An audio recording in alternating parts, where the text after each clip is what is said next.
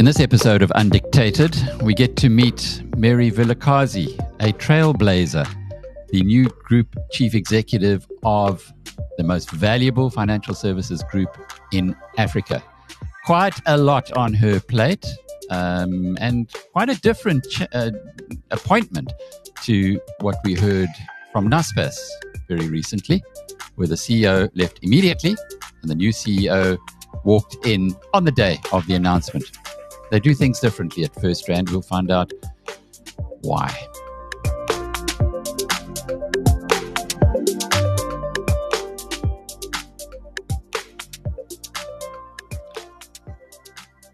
Do you feel like a trailblazer this morning, Mary? This has been, it's kind of been coming for five years, but uh, it's a big day that you've now, the announcement's been made. You you only take over on the first of April. Do you Do you kind of feel responsibility, the weight of responsibility, given that uh, this is a big deal, the first black female C E O of a major banking and financial institution in, in South Africa?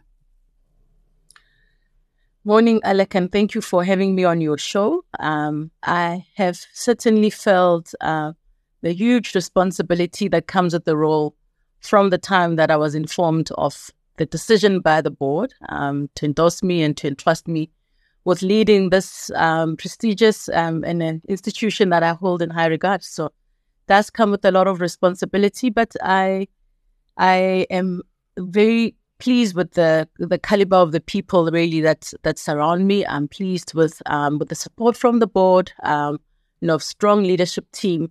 I guess all of those. Um, at, even though the the the back. stops with me or will stop with me when Alan um, officially leaves. Um, but I've got a very strong team that I'll be working with. And I mean, I suppose, Alec, you know, our history with, you know, with with how we run the, we run the group, you know, a lot doesn't change. Um, so I guess my big job is really to make sure that the ground is solid and we continue to just steady this big ship.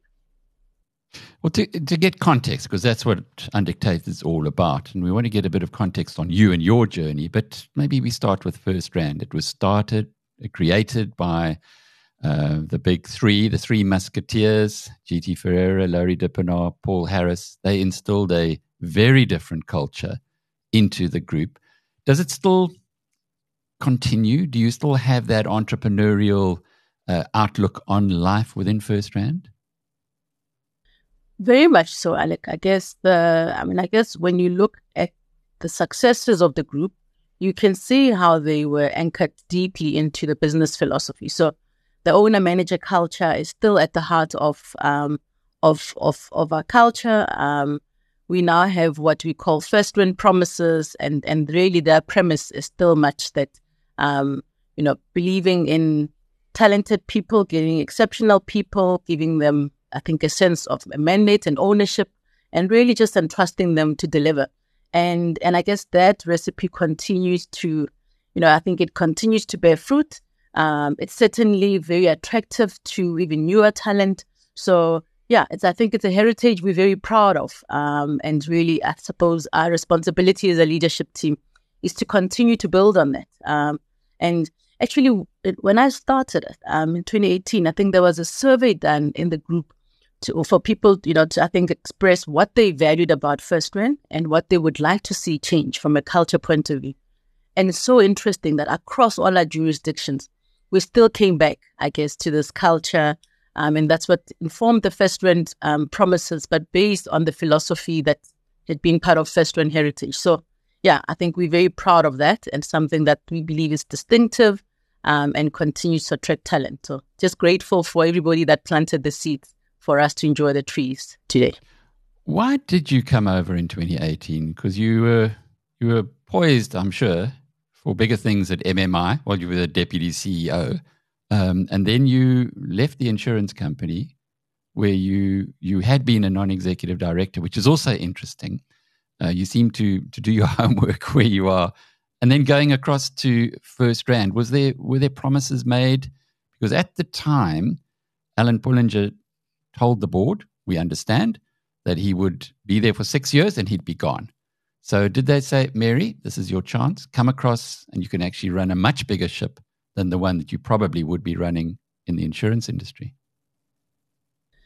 No, Alec, I think if that was the case, I think my life over the last couple of years might have been different.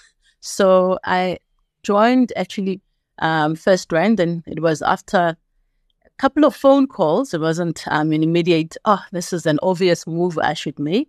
Um, but I joined really for the opportunity to get into banking, um, because I would have probably, you know, I would have operated at a similar level at, at M M I, which I was already quite familiar with. But I guess an opportunity to join such a big institution and to get into something that's different was really quite attractive, um, as well as actually an opportunity of working closely with Alan Pullinger, who I held in high regard.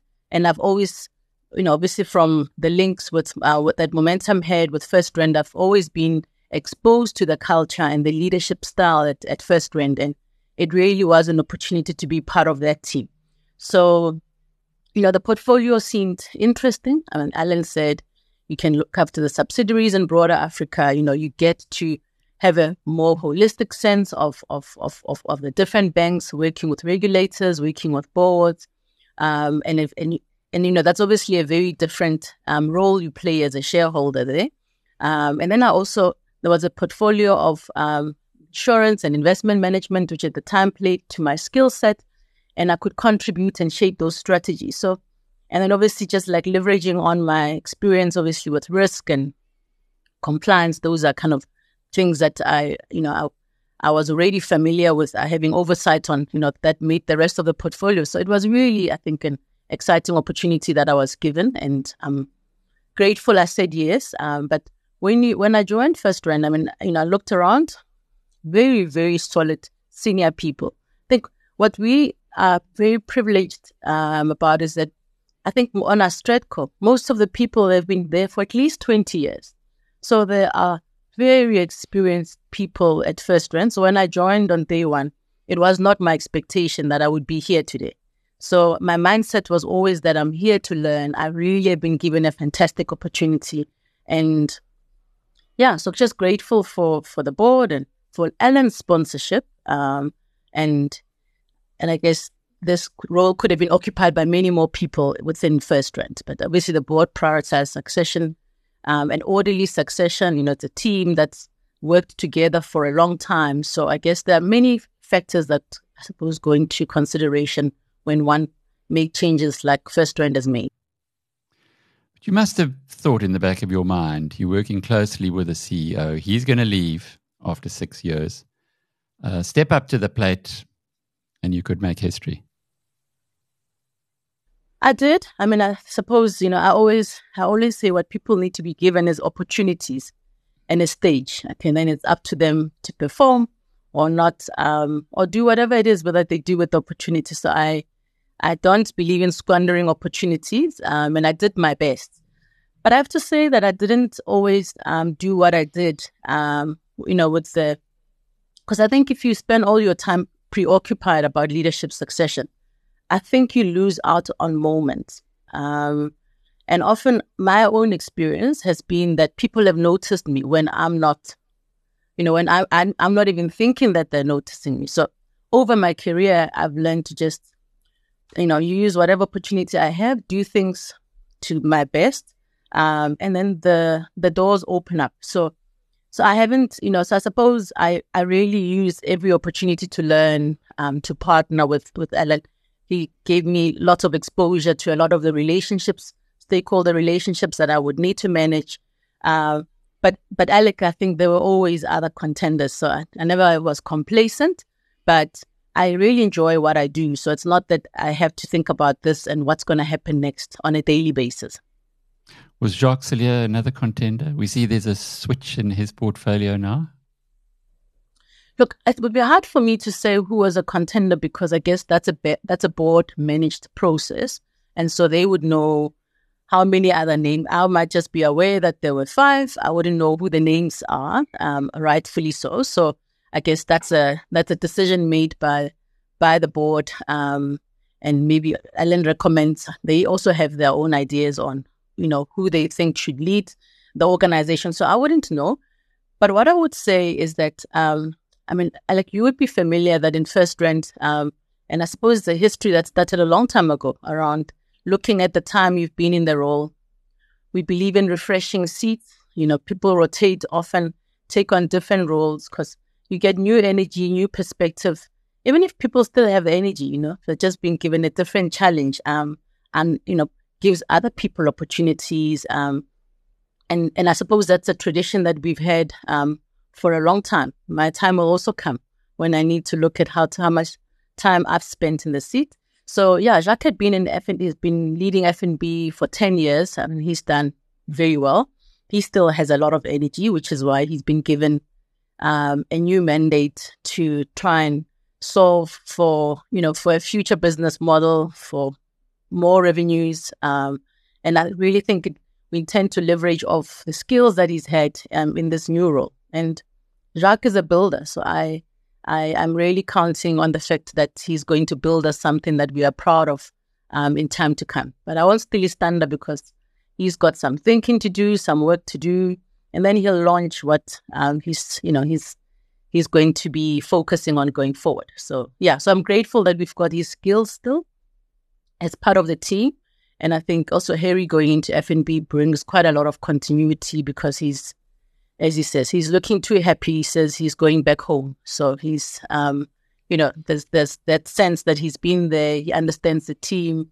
Him and I were always involved in the leadership selection of the people, you know, who will be reporting into him. So, yeah, so there's a sense of continuity and a new challenge for, for, for Jacques. What about the timing? And I ask this because in the excitement around your uh, appointment, it's almost been lost that the former C E O before Alan Pullinger, the guy who left when you arrived in twenty eighteen, is now going to be the person you're going to work closely with, the new chairman, uh, Johan Berger. That's an interesting change. Uh, Roger Jardine has been the chairman, clearly, uh, for some time. But now you're going to get another ex-banker, the person who has occupied the role that you have right now, who you're going to be working with presumably quite closely, as C E Os and chairmen do. So um, Johan has been on the board um, for several years. I've observed Alan and Johan's interactions over the last couple of years because it's always interesting when somebody was in the seat um, and they're now sitting on the other side.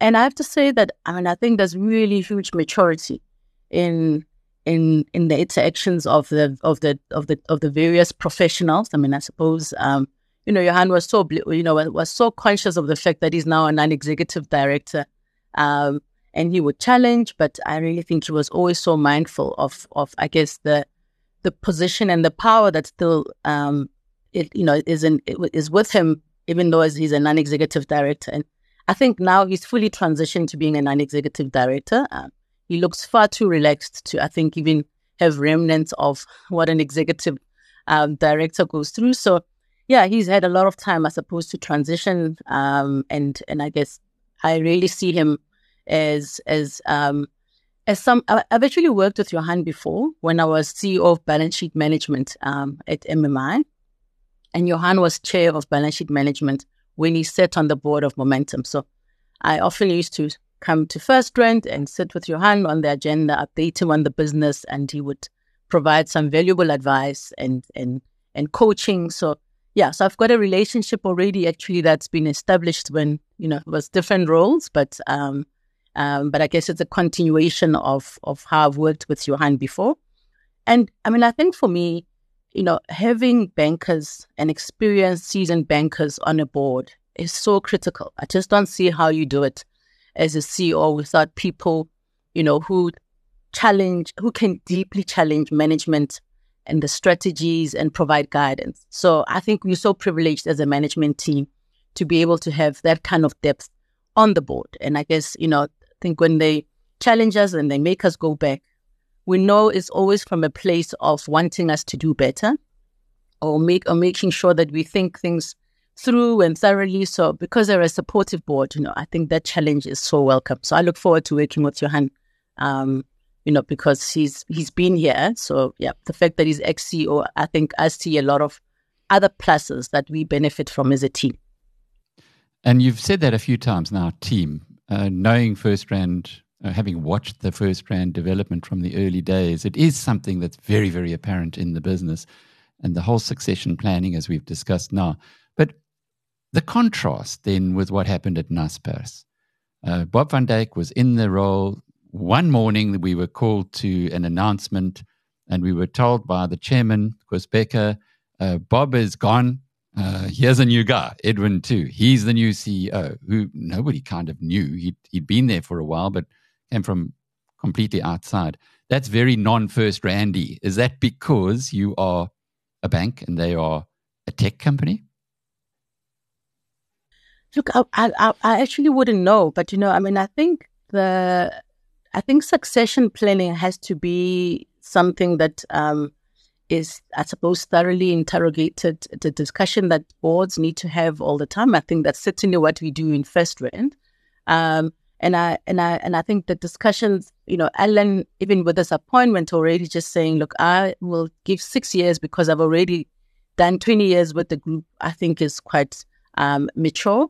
I mean, actually, Johan, in my interactions with him, he said, no, Alan's date has never been up for discussion or up for debate. Um, but, you know, I think it's really, very mature that you've got a board that understands how long they have with the C E O. And and I think, I guess that's what provides, you know, provides the opportunity really for active succession. And also the fact that we look at time of, you know, the time in the roles.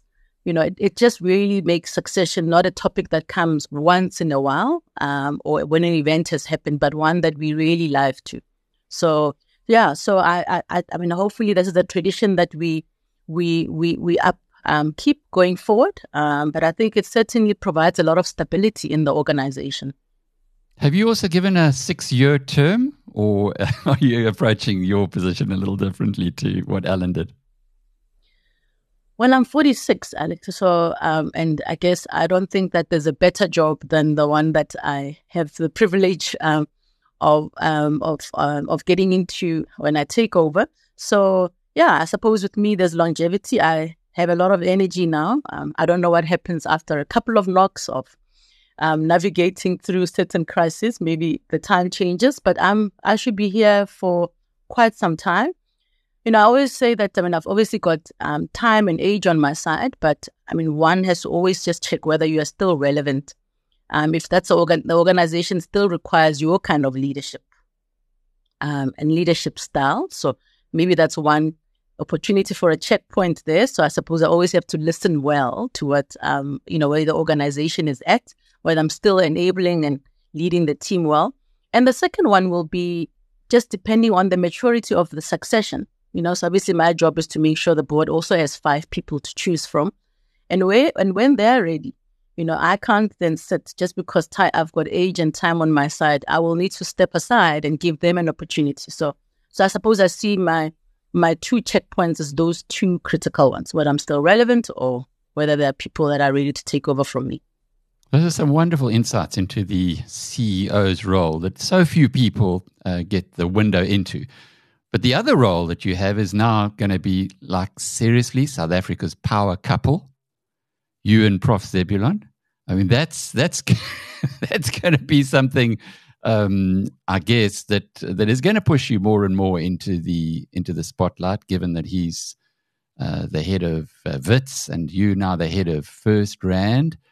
When you guys get home, do you not talk business? You stay away from business? No, we've got a eleven and a ten year old, um, ten year old um, girls in our lives. Um, other one is nineteen. She hardly gets a chance to speak. Uh, I think the show belongs to the ten and eleven year old. They put us in our place, um, and um, and yeah, I suppose when we get home, we are just like any other ordinary um, family.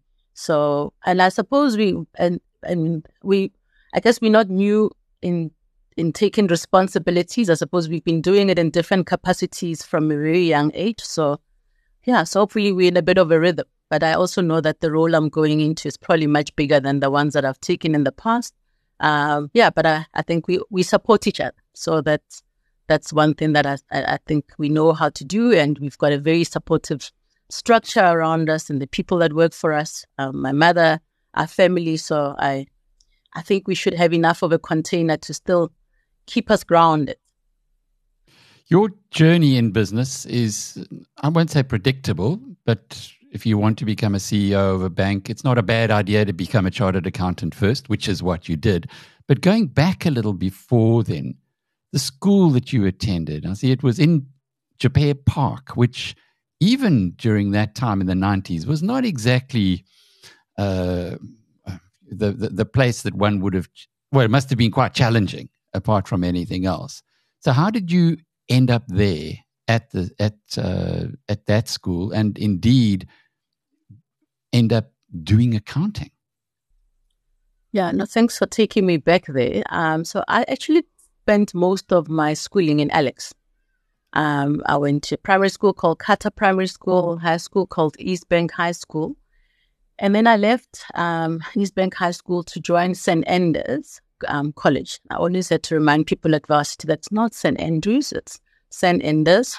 Um, and it was a small private school, uh, maybe about one hundred students, started by an Irish woman who came to South Africa and thought she could make a difference by getting a few people together and providing quality education to a few people who one day hopefully do the same, you know. So, and then um, the school outgrew its capacity in Braamfontein. There was like one floor of, of a building, um, outgrew the the space.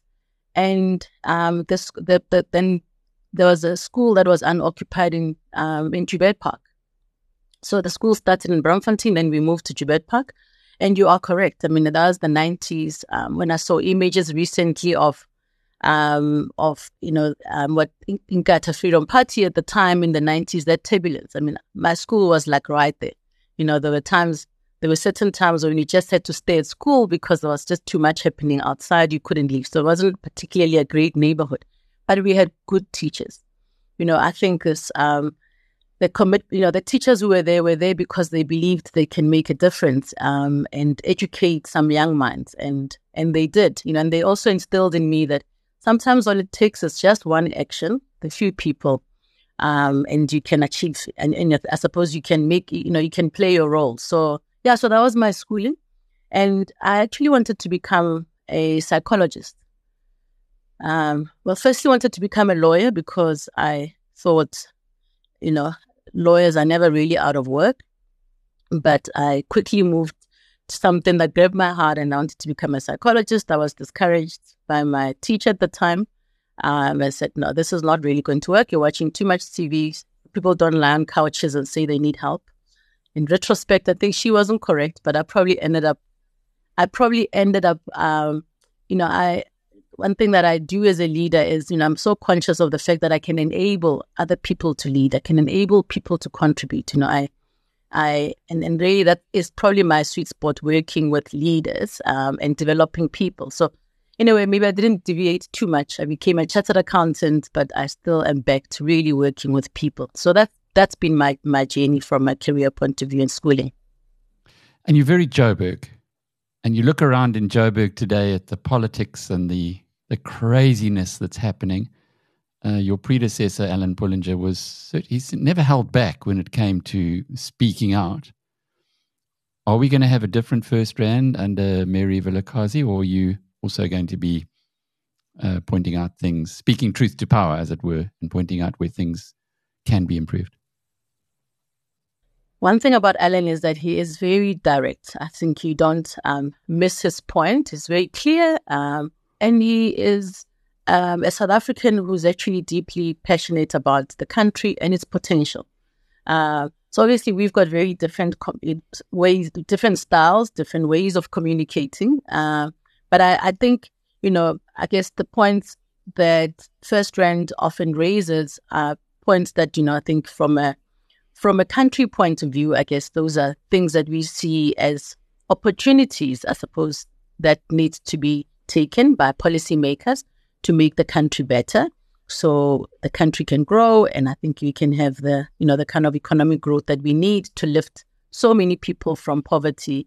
And I think also to just get us on the right path. So I think they want personal views. I guess that is that is our role as a big, as a big systemic player in the, in the country. Um, and I guess where praise needs to be given to the government and the policymakers, uh, it's also our job to do that, um, and where things can be done better. So I suppose yeah, I suppose Alan's um, constructive criticism, you know, I suppose part of it maybe are his views, and he'll always say that. But I, I just think as, as an institution, there are times when when we lean in and we are part and parcel of a solution. And I suppose when we also express our views, because I guess it's also important um, for the wider society.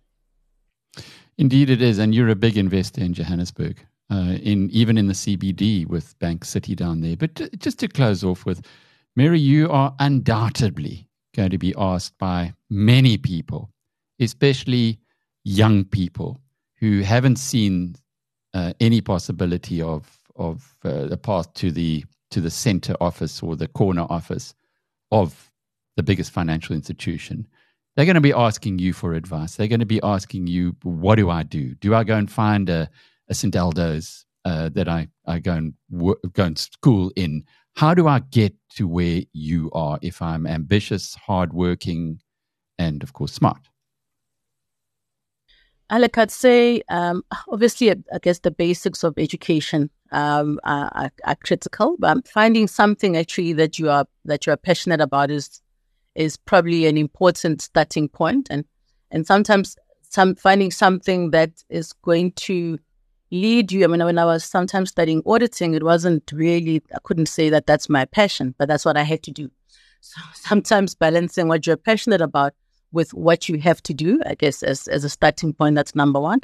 Number two, using any opportunity that you find really to the best of your abilities. When I started my articles and I was in the auditing group, I actually wanted to be in the banking group, um, but that was not um, available. And, you know, I, I I actually performed very well and I started enjoying insurance. And, you know, most of my the doors that opened for me came from that. Now, I could have gotten there and sought and half and showed up um, half-heartedly, I really would have missed out on a lot of opportunities. And then the third one, I think, is to just always, you know, I think do your best job, you know, not when people are looking. I think doing the right thing, it being consistent, all those things are so important because I, even I'm amazed that actually the, some of the opportunities I've received from people who, you know, I didn't, that's not what I went there for. Um, and they come back and say, Mary, we saw you here. Would you like to do the following? So so just always remembering to just, you know, I think to excel wherever you are, um, using any of the opportunities. And lastly, I would say, you know, I don't think people make it without sponsorships. So choosing your boss as well is like, I think, really very critical. Um, and surrounding yourself with people that want to see you succeed because nobody gets to where they get to alone. So Yeah, so all those factors, it's many of them. And then obviously a supportive family. I mean, I think I always say you must choose your spouse well um, because those are the people that need to cheer you up most of the time. So yeah, maybe those little six points would be my advice.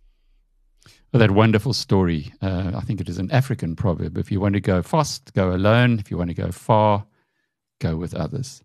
Mary Vilakazi, the incoming Chief Executive of the FirstRand Group, and I'm Alec Hogg from biz news dot com.